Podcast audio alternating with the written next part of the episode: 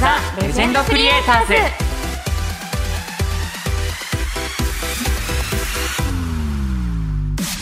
皆さんこんにちは。ムテキングザダンシングヒーロー。ムテキ役の真城健太郎です。皆さんこんにちは。直美役の田所あずさです。ムテキングザ・レジェンドクリエイターズ。この番組はアニメ界のレジェンドをゲストにお迎えして日本のアニメの歴史を深掘りしていくラジオです。そして同時にテレビアニメムテキングザ・ダンシングヒーローの楽しさをお伝えしてきましたそんな番組なんですがついに今回が最終回ということで、わー。早すぎる。い。やーまだまだ続けたいんですけども、そうね。でもでも真城くん的にはものすごくこうちゃんとインタビューのところもしっかりね、やってきたから、うん。めっちゃ長く感じるのかなって思うけどね。そうですね。あれ撮り始めたかいつぐらいでしたか、夏？夏からもうめっちゃ寒いよ今。だいぶもう長い期間ねえ。続けているということで、ねいやそれがもう終わってしまうのかと思ったら寂しいですけども、うん。今回もメールをえはい。あのいただいているということで、うんえーそちらの方を紹介していきたいと思います。お願いします。ラジオネームペペロン大魔王さん。こんばんは、こんばんは、えーあっという間に年末ですね、早い。早すぎる。ね。ラジオだと他の番組でも聞かれるかもしれませんが、えーお二人にとって今年はどんな年でしたか、えー漢字一文字で表すなら何になるでしょう？来年やってみたいこともぜひ教えてくださいね。ということで、なるほど。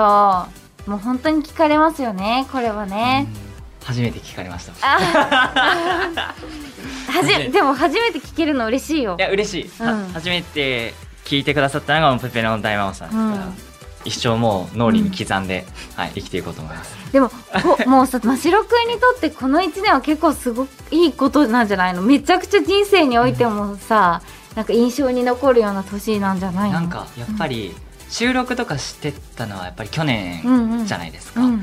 でもやっぱり表にうん出る出たのがうん。今年が初めて3月が初めてだったので本当になんか一気になんかあのうん。声優活動始まったなっていうのを感じながらうん。今に至るって感じなんですけど、うん。いややっぱり悩むことが多すぎて、まあね。うんどうしたらいいんだろうっていう。うん。あちょっとまたちっちゃくなってる。いやでもこれはいいっすよね。あのちょっとちょっと悩んでる、落ちてるんで。テンション落ちてるんでね。これは。うん。うん。いやでもそんな感じですけど。え田所さん逆にはい。今年どうでした、今年はねあの、まあ、新たなこともいろいろ挑戦させてもらってたりとかはい。あのもう学ぶことがね結構いっぱいあってうん。実ははい。密かに、なのでねあの、まあ、新しいこともねし始めた年でもあるしうん。だからね漢字にしたら蓄えるみたいな感じかなと思いますね。それがなんかまあ来年とかに はい。その花開いていったらいいなってね思うんですけどね。希望も込めて今年は蓄えるっていう感じかなと思うね。はい。いやでもいやそうそうっすよね。やっぱりいやでも僕も同じような感じなんですけど僕はやっぱりなんか、うん。漢字一文字小さいかな。声が小さいの小さいあ違います いや僕は迷うの迷うっす、うん、うん、迷う。迷った一年。いろいろ迷った一年。うん、なんかどうしたらいいのかなって考えることが多かったりとか、まあ、いい意味でも悪い意味でもうん。すごい悩むことが多かった年なんで、うん。悩むかなっていう。うん。来来年はあんまり悩まずにいきたい。あなんで よ。ストレートにストレートに楽しくなんかうん。何でもかんでもやってるぜみたいなポジティブなうん気持ちだけでやっていきたいなみたいなうん。ところはあったりしますね。なるほど、まあ、いい、まあ、でもいい年ですよ。悩んだ方がきっといいもん。うん、いい年だったということでね。はい。来年も頑張っていきましょう。頑張っていきましょう。というわけでこれからの時間僕たちと一緒にラジオで踊りましょう。ムテキングザ・レジェンドクリエイターズ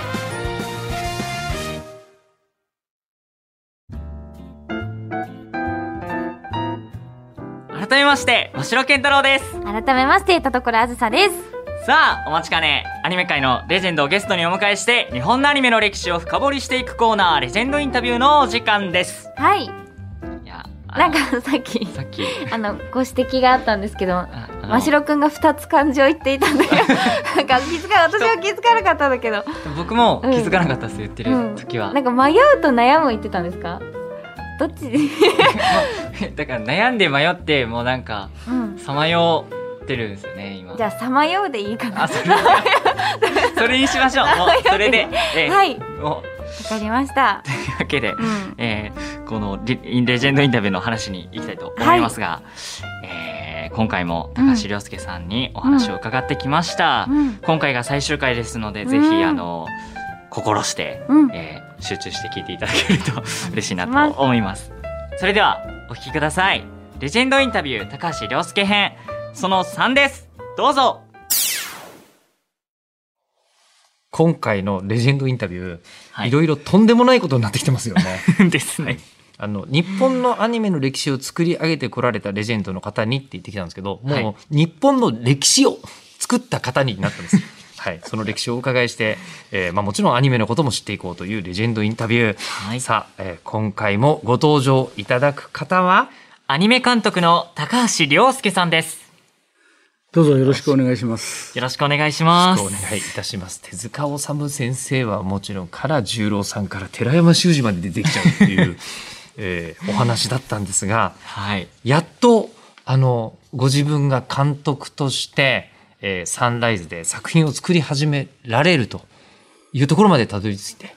で、サイボーグ009の時に、あの、演出を学び直したって、そうですね。あの、はいまあ、演出というより、監督ですね。はい。えーですから、あのーどういうことかって言ったらば、あれは東映作品なんですよ。はいあの、サンライズは東映の下請けを、うんおその当時やってて、はい。で、えー随分、あの、東映さんには世話になったはずなんですね。で、えー東映の作品をおサンライズが現場として作るっていうこと。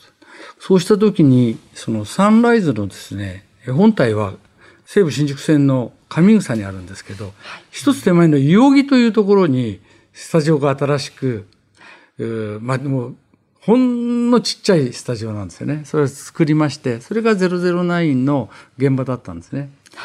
で、スタッフもサンライズの人たちよりも新しい人が多いわけですよ。はい。そうすると、009をどうやって作るか。監督としてはどういうつもりでもって作るかっていうことをみんなに言わなきゃいけないわけですよ。それから何かが起こった時に必ず答えを出さなきゃいけない。そうすると僕にはそういう、うん、まあ、こういう場合はこうなんだと。僕の演出はこうなんだっていうことは今までなかったわけですよね。だから、それを言うためには、えー自分の演出っていうのを、こうやるんだっていうことを組み立て直さなきゃいけないと。で、どうしようと思ったときに、何もないわけですよ。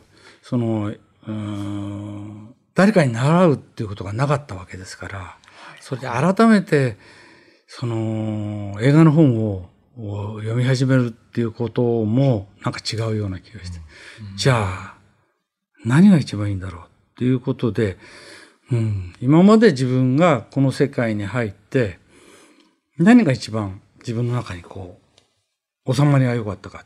芝居だったんですよね。あ、そうなんですか。芝居。はい。で、えー当時の要するに、アングラ劇とか前衛劇というんでなくですね、その芝居は芝居なんですけど、お商業演劇、大劇場で、客席がちゃんとあって、はい。えー向こうにあの舞台があって、どんちょうが降りてくるってやつですね。で、これが映画のもっと基礎なんじゃないかなと思ったわけですよ。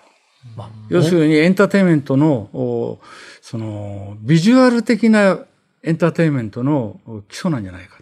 で、えーそれは何かって言ったらば、舞台をですね、一番シンプルなお単眼のレンズで、はい。えー全部撮れるところでこう、最初から最後まで、えー映していればですね、まあ、例えば、あの、映画が始まる、フェードイン、終わる、フェードアウト。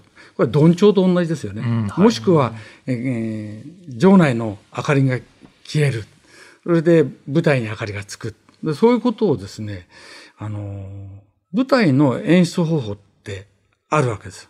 で、その演出方法を全部洗い出して、で、それを映画の場合だったらどうなるんだっていうことで翻訳し直したんです。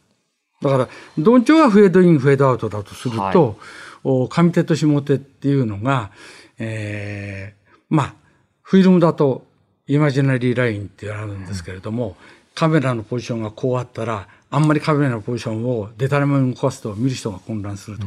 でそういったこともですね、実は舞台劇の中に全部入ってる。で、じゃあクローズアップ。まあ、映画の強みですよね。顔にバーンとこう、アップになると。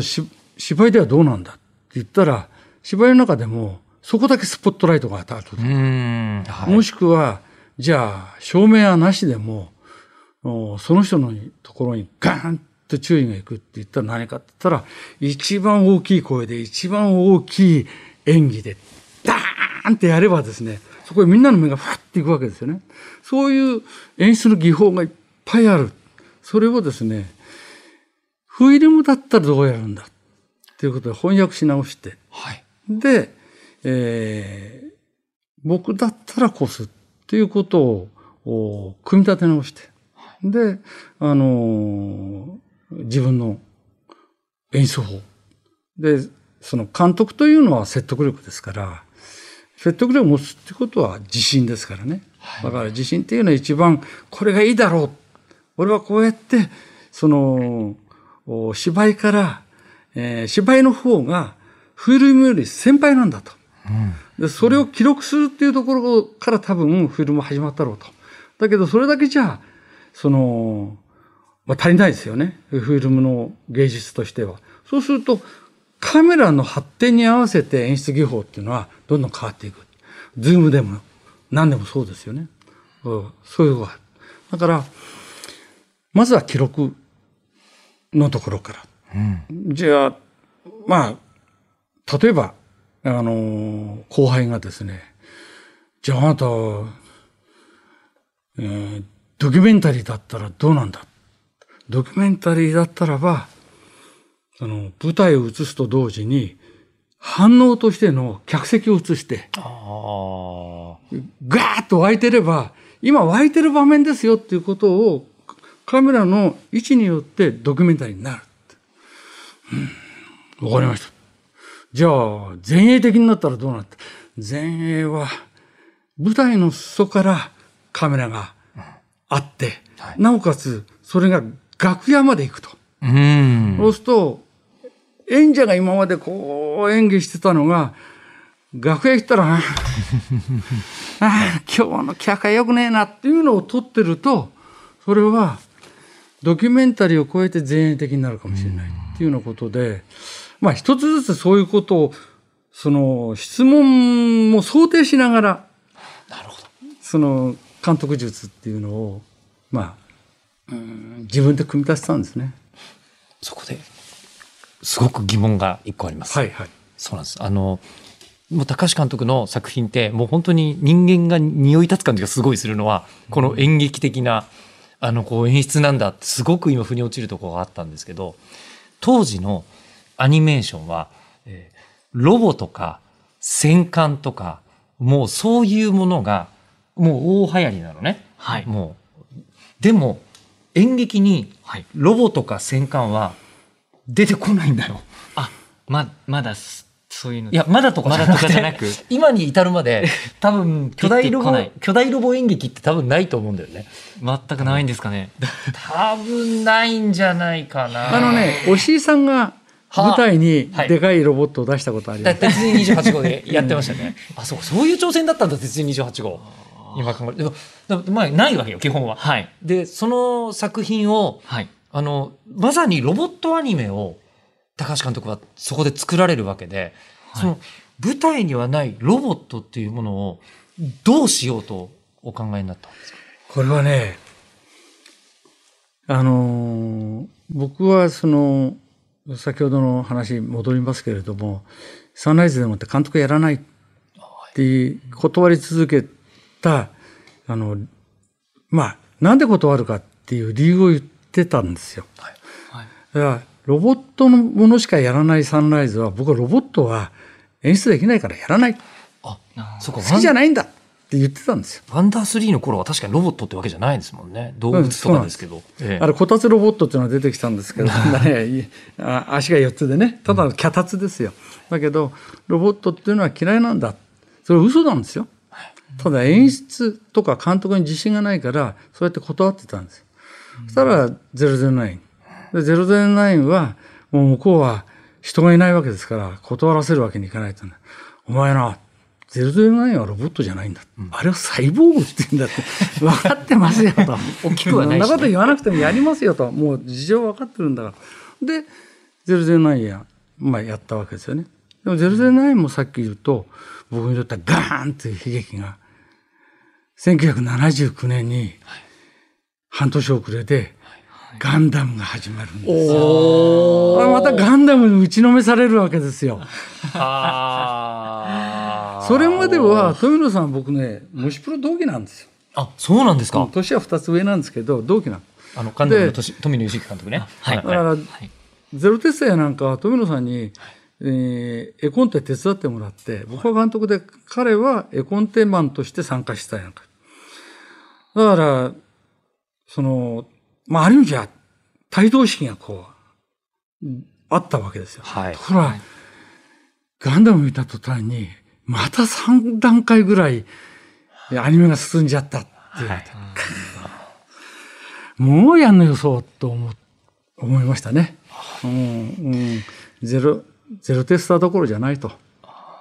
あのー宇宙戦艦ヤマタは西崎さんだからいいやと。うん、知らないやと。え富さんが、こんな素晴らしいもの作ったんだって言ってね、また逃げちゃおうと思ったんですよ。そしたら、逃げられなかったのは、そこからサンライズは、はい。あの、東映の下請けをやめて、全部今度は自分とこの企画なんですよね。はい。はい。で、原作もですね、それまでは漫画原作っていうのがアニメの主流だったのに、ある一時期だけ、富野さんが開いた、あの、スタジオの作り手が原作も担うっていう、それで口説かれちゃったんです。そういう時代が来たんだ、良介。うん。お前も原作はできるんだみたいな。ええー、みたいな。うん。だから、あの、ダグラムははい原作っていうクレジットがついてるはずなんですよ。はい。では、ここからそうなんです。あの、高橋良介さんのお名前が原作のところにある作品が次々続いて、えーダグラム、ボトムズ、ガリアン、レイズナーあたり、もう、あの、ちょうど大人ぶりたい少年にめちゃくちゃ刺さる。ええだよな、勝ってばっかりじゃないよな、正義の味方。みたいな気持ちに、あの、小学生が、小学校高学年ぐらいでなる時に僕リアルタイムでこの世代なんですけど。なるほど。はい。いや、で、あの、まあ、それこそ、まあ、ダグ、ダグラムボトムズあたりは本当に新鮮だったというか、あの、大人の匂いしかしないんですよ。アニメーションから。あ、そうですね。えええこれ、やっぱり、あの、こういう意図があってこの企画になったっていうのが終わりなんですよね。あれはですね、はい。お話全然違う企画で成立してたんですよ。えあ、そうなんですあの、ダグラムというのは、えー、アイアンバッファローって言ってたかな、最初の企画は。で、何かって言ったらば、あの、ロボットの群雄割拠でもって、えー、秀吉か、信長か、まあ家康か、そのロボットによって出世していくっていう、そういうう企画だったんですよね。で、えーこれは、どうかなできるかなできないかないや、企画はもう取っちゃったから、好きに使っちゃっていいから。もう、あの、変えちゃっていい？いや、ただし、ロボットだけは売ってくれ。で、そのロボットだけはもう、あの、ダグラムだけ出来上がってたんですよ。僕が、デザインあったんですあの、全然、その、あれに関しては、何にも言ってないんですよ。もう、あの、大柄さんが作った、はい。あの、完成したダグラムがあったんですね。はいで、これを売ってくれ。で、物語はもうガラッと変わっちゃったわけですよ。はい。自分が原作をやり始めたところでもって。で、まあ、共同監督で神田武之さんっていう方がいらして、仲が良かったもんですから、彼に手伝ってもらって、で、途中からもう僕、監督のクレジット取って、原作一本で一生懸命、えまあ、やってたっていう感じがありますね。うーんで、好き勝手に物語を作っていったんですけど、途中からロボット売れて言われているよなと。うんで、何をやってもいいけど、ロボットが売れなかったらサンライズっていうのは何の価値もない会社なんだと。ロボット売ってくれと。はい。ロボット売るさえすれば何やってもいいっていうんで、ロボットかロボット売らなきゃいけない、ロボット売らなきゃいけないって。うーん、どうしようどうしよう。ということで、えーで、口はしたダダグラムに行き着いたのは、ロボットはもうあるんだと。プラモは売れてるんだと。はい。うんガンプラっていうのがありますからね。はい。ロボットの次は何だろうって言ったら、多分、そこにもっとイメージをくっつけたジオラマだろうと。おー。で、ジオラマをまずドア玉に持ってこようと。はい。で、その、あの、あのえ映像だけが浮かんだわけですよ。あ、で、そそうこになんですか。僕がナレーションをつけて、イントロにして、えーその先の話はもう物語が進んでましたから、予告編として、あの話をこう、継ぎはぎで入れて。だからあれ予告編なんですよね、全部が。全部が予告編。全部が予告編なんです。はであれラストのイメージですからね。だからこういうラストだよっていう、まあ予告から始まってますね。はあ、その、ごめん、今、なんでこんなに感動してるかわかんないと思うんだけど、はい。ガンプラから、その、あの、ダグラムとかのはい。リアルロボット系に移る、はい。えープラモデルを作りに作った小学生なわけですね。世代的に。で、はい。その頃、あの、こう雑誌を開くと、はい。今までは作るだけでよかったのに、はい。ジオラマっていうものが、はい。めちゃくちゃ押されてて、はい。でも確かに戦う前のスコープドッグよりもちょっと銃撃戦とかあったんだなって言って穴が開いてるやつをみんながオリジナルで作り始めてかっこいいっていうふうに もうでもまさに手のひらの上なんですまさいやだから、ダグラム・ボトムズうあたりまではですね、はい。ロボットを売るっていうことに、あの、監督としても、ものすごい一生懸命だったんですよ。ー物語も一生懸命ですけれど、ロボットを売らない限りは、シリーズが回っていかないんだよっていうふうに、もう経営者から言われてましたからね。お仕事としてはそのミッションがまず終わりだと思うんですけど、もう一つ、やっぱりあのこう、そのね、ガンダムヤマト系と高橋監督作品の、はい。あのちょっと違いというのは、はい。あの、詩的にかっこいいんです、高橋作品。ほあの、ポエムというか、はいあの、予告編とかで、はい。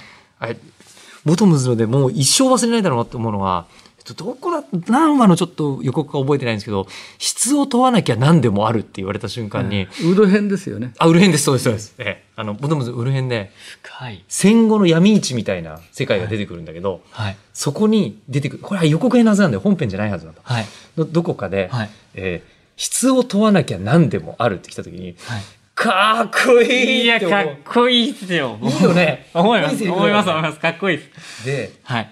うわーと思って、はい。これ、このフレーズ力みたいなのと、もう高橋先生がご自分でお書きになってるわけですあよの、ね。ダグラムから予告編は全部自分で書いてるんです。絵はね、はい。別なんです。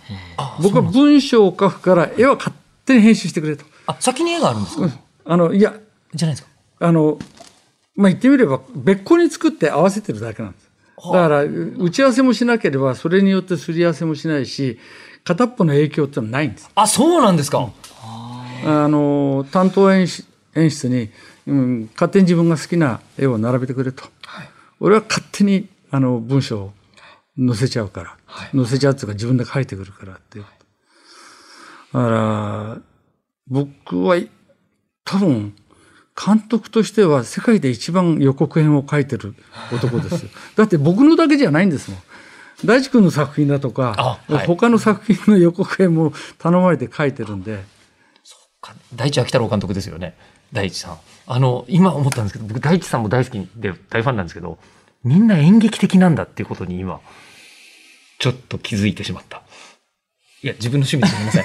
自分で演劇的なアニメーションが好きなんだっていうことにすごい気づいて。彼もね、舞台の演出やりましたからねやって。ますね。ええはあ。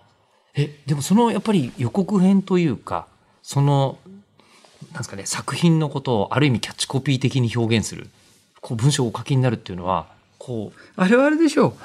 あの、その、まだこの業界に入る前の宣伝会議やなんかのコピーを投稿してた時の、あの、何かが生きてるんでしょう。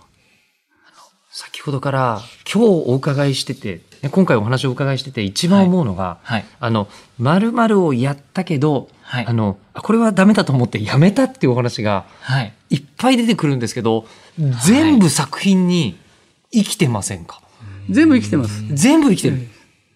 だから、あの、ダグラムで初めて作詞をやったんですけど、それは、あの、富野さんが、伊予木凛っていう名前で、えー作詞やってて、あ当時のサンライズは、あの、監督を売り出さいっていうことがあって、売り出そうと。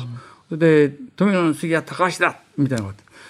両者もね、富さんが書いてんだから書けるよえー俺音楽、小学校も中学校も1か2ぐらいしかもらってないんだって。いや、あんな関係ないんだって。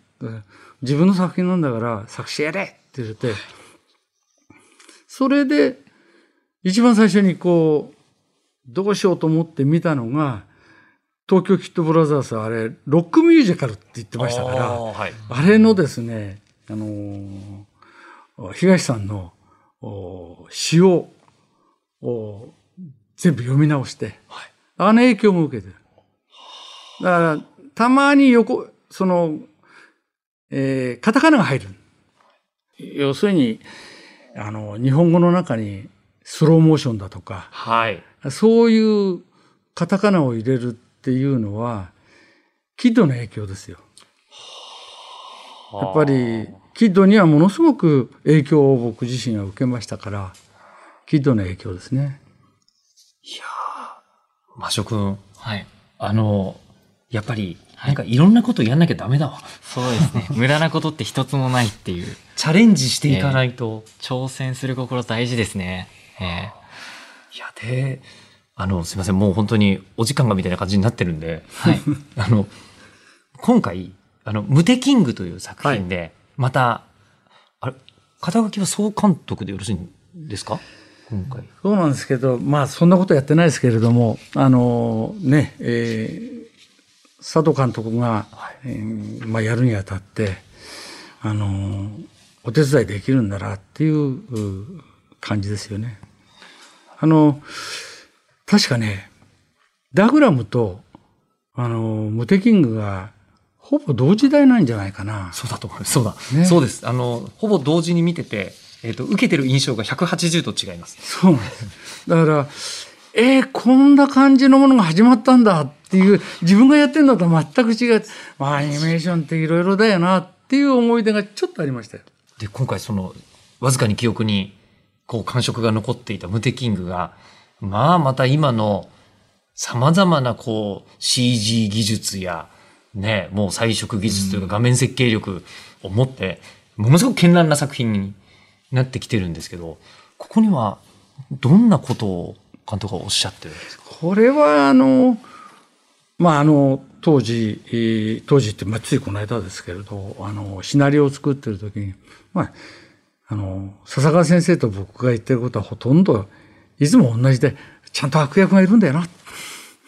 倒すべき相手がいるんだよな。こっちは、えそれにいじめられたりとか、どこで反撃するかと。まあ、その構図みたいのを、どんな色合いでもいいから、えどんな冒険してもいいから、えその基本的なことは入れていこうよ。みたいなことをお言ってましたね。あ、笹川先生のおっしゃる通りみたいな、そういう感じで僕もお付き合いしてましたけれど。それはやっぱり、こう何十年経っても、人間に対して物語っていうのはやっぱり心震わせるものっていうのは似た構造があると。そうですね。今ね、僕、これ、その、今日のね、こういうあれに言っていいかどうかわかんないんですけど、あの、旧約聖書を勉強し直してるんですよ。小説版旧約聖書っていうのがありましてね。はいその、まあ、外国人が書いたやつなんですけど。はあ変わんないんですよ、人間って。ずっと。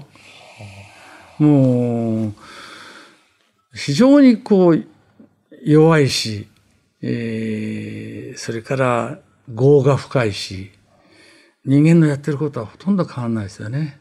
だから、まあ、それがそのまんま、あの、アニメーションに生かされるということはないんですけど、僕自身は、その、旧約聖書を、その、宗教書として読むんじゃなくて、人間の心の動きっていうのは、この頃から変わってないんだっていうことをうん勉強し直してるっていうか、そういうとこありますね。勉強し直してる。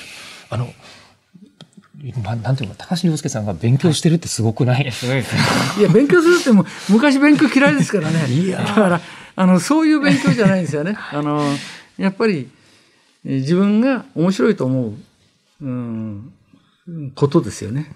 で、これまた、ね、自分が作るということに、えーいられるかどうかわからないんですけど、今僕は小説をはい2本こう並行して作ってるんです一つはネットでもって、もう一つはもう書き下ろしなんですよ。そういう中に、やっぱ知らないうちに反映されてると思うんですよね。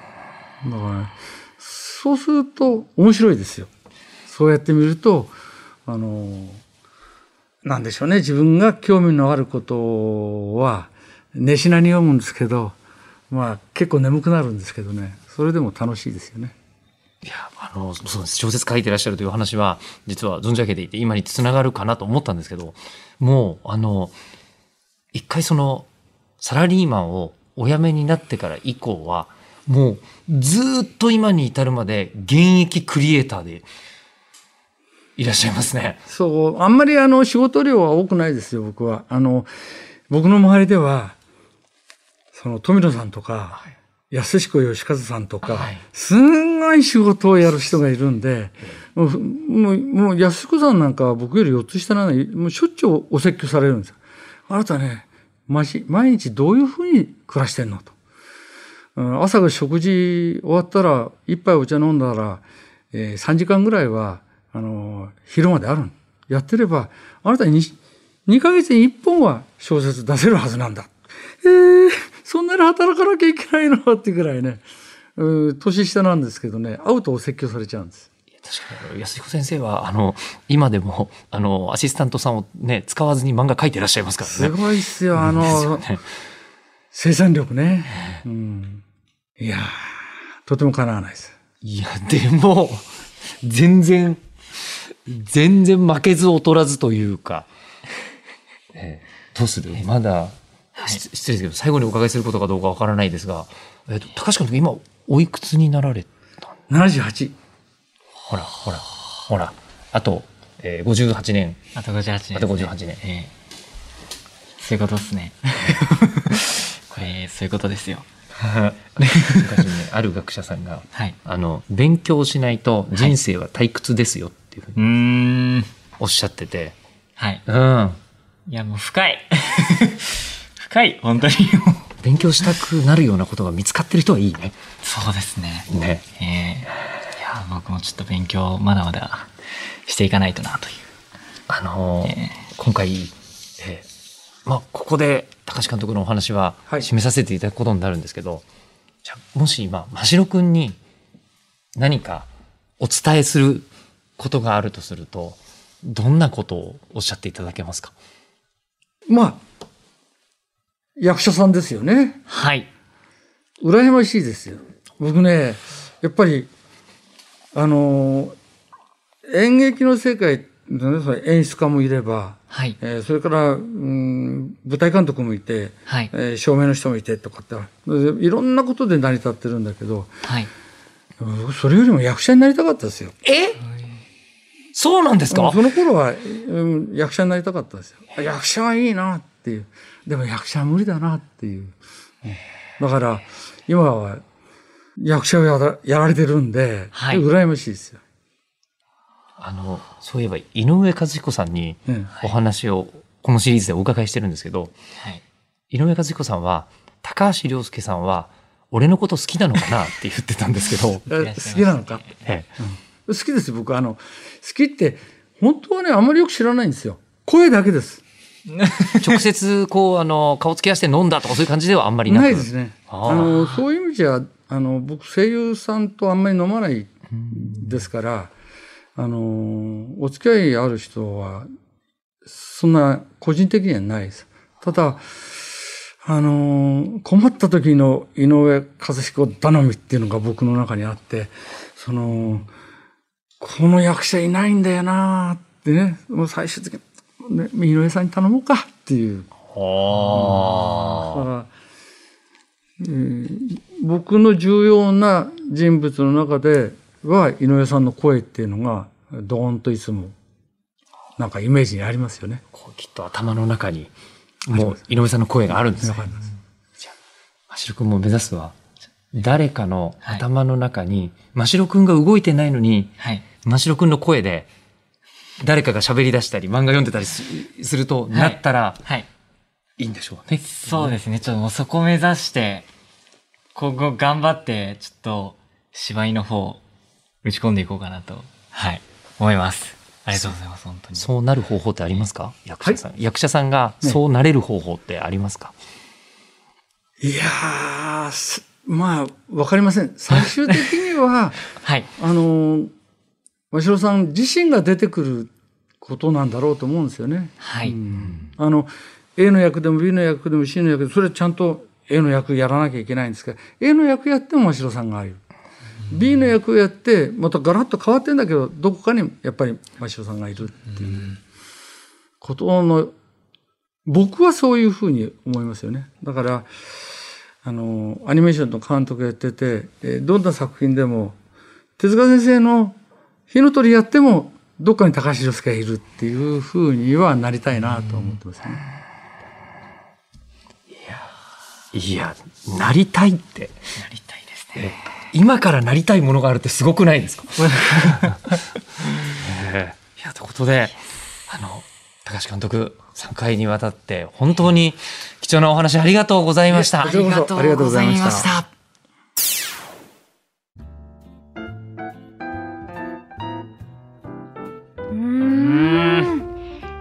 てくる作品名もお名前もレジェンドすぎてでかすぎるやつですね。実話とは思えないうん本当教科書を読んでるかのようなですね。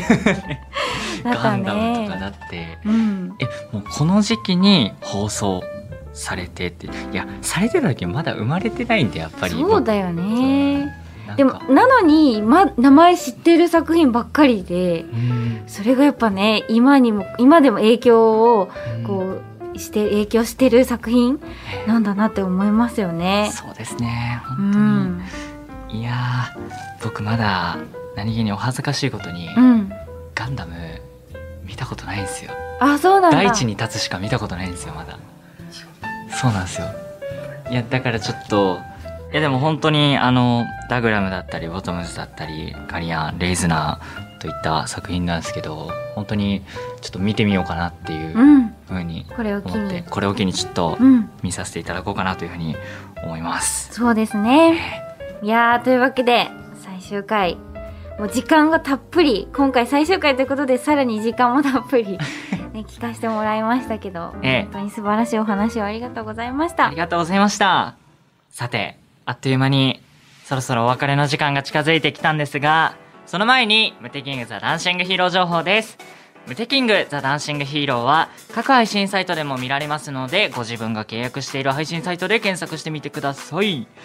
詳しくは、ムテキングザダンシングヒーローの公式ホームページをご覧ください。さて、いや、最終回ということで、高頃さん、僕とラジオやってどうでした？そうですね。あの真城くんは、あの悩んだり迷ったりとかはい。あの支さまよったりとか なんかあのえ。してたと思うんですけどいろいろ反省もねもはい。しかしたらしてたななと思うんですけど、はい。私も真城くんと同じくらい後輩とラジオすこんなにちゃんとラジオするのが初めてなのであそうなんですか？もう全然こう引っ張れなかったなっていう風に毎回悩んでました。いやもう全部引っ張ってもらっていやいやいや。あまたまた。本当だよ。いやなんか何を言ったらいいんだろうと思って、い、はい。ややっぱさ何を言ってもさ影響させちゃうじゃないですか真城くんにさ。だからなんか余計なことも言いたくないなみたいな私も。あ迷って悩んでさまよってましたよ。いやもうバンバン何でも言ってもらっていいですよ。いやいやそれを吸収しただってそれで真城くんのね人生をね黒くしちゃったら。でいや黒くはならないって思うとさだからこう先輩っていうのも難しいなっていうのを私も痛感したこう学べ学ぶことのできるラジオでしたね。ありがたい時間でした。ありがとうございます、こちらこそ。真城くんはねもう初なわけですよパーソナリティがラジオの。はい。もうどうでした？約3ヶ月やってみて。いやもうもう本当に毎回緊張ですからね来る時。そうだよね。え今日どうやって話そうかなって思いつつ、うん。まあ、でも来たら結局きんあの何全然話せないんであの田所さんに引っ張ってもらってるいやいやいやいやいやいやいやいやでもみんなスタッフさんも言ってましたけどね、ええ。フリートークが結構ねできてるってすごいですよ。フリートークなんてねできないですよ。いやいやえで田所さん最初どうでした？いや私全然できない。相づちしか打ってなかったわ。それそれがだから僕あの、はい。吉田さんとの時なんですよ。ああそうね。はい、うんはいって言って。確かに。いやだからすごいですよ。今後が楽しみだなと思いますね、ラジオ好きですか？あラジオ好きです。おぜひじゃあ真城くんに何かラジオをねさせていただけたら。めっちゃ周りを見てる。私が何か言えるわけじゃないから、はい。ぜひ真城くんにラジオが叶いますように、はい。ラジオをするという夢が叶いますように。叶いますように。お願いします。お願いします。じゃあ最後に私たちからこの番組を聞いてくれていたリスナーさんへのメッセージもえーお届けしようと思います。まずは私からですえー今回はですねこのラジオでこんながっつりレジェンドの方々のお話を聞くっていう経験もなかなかできなかったのであの貴重な経験をいただいてでさらにあの聞いていただきまして皆様ありがとうございました。楽しんでいただけていたら嬉しいなと思います、まあ、引き続き「ムテキング」何かしらのねあので続いていくとは思いますので、えー、ムテキくん真城くん含め応援していただけたら嬉しいです。よろしくお願いいたします。じゃあ真城くんからも。はい、えー、皆さん、えー、ここまで聞いていただきありがとうございました。えー、ムテキングザ・ダンシング・ヒーローですが、本当にもうあの、収録の時から、もう全部が初めてで、もうこのラジオもは初めてこうムテキングでやらせていただいて、うん。自分にとって本当に新鮮な体験が多かった作品というか、もうもう全部がそうなんですけど、本当にすごい毎回あの何でもかんでもワクワクするようなことばかりで楽しい日々を送らせていただいておりまして、えーかつ、えー本当に何だろうこうリスナーさんだったりとか本当にあのこう表に立ってあのこうなんて言うんだろうな あの応援してくださってる方々だったりこう自分のあの声を当てた作品がこう見てもらえてるっていうそこで何か思ってくださってることがあるっていうっていう現状がすごい嬉しくて、うん。うん、なんかこと言葉に表すのすごい難しいんですけどなんかハッとしましたね。なんか放送の時から。うん。また声ちっちゃくなってます まあでも本当にうん。ありがとうございますっていううん。ことしか言えないですねもうですね。メールもね送っていただいてださって温かい言葉をもうんうたくさんいただいて、うん。本当にあのこうなんで回回数の問題で読めてないメールだったりもありますけど、本当に全部読ませていただいてますので、本当に皆さんありがとうございました。あ、りがとうございました。えー本当に名残惜しいんですけども、うん。残念ながら本当に本当にお別れのお時間ですこの番組のお相手は無敵役の真城健太郎と直美役の田所あずさでした。いつかまたどこかで私たちと一緒にラジオで踊ろう。バイバイ。バイバイ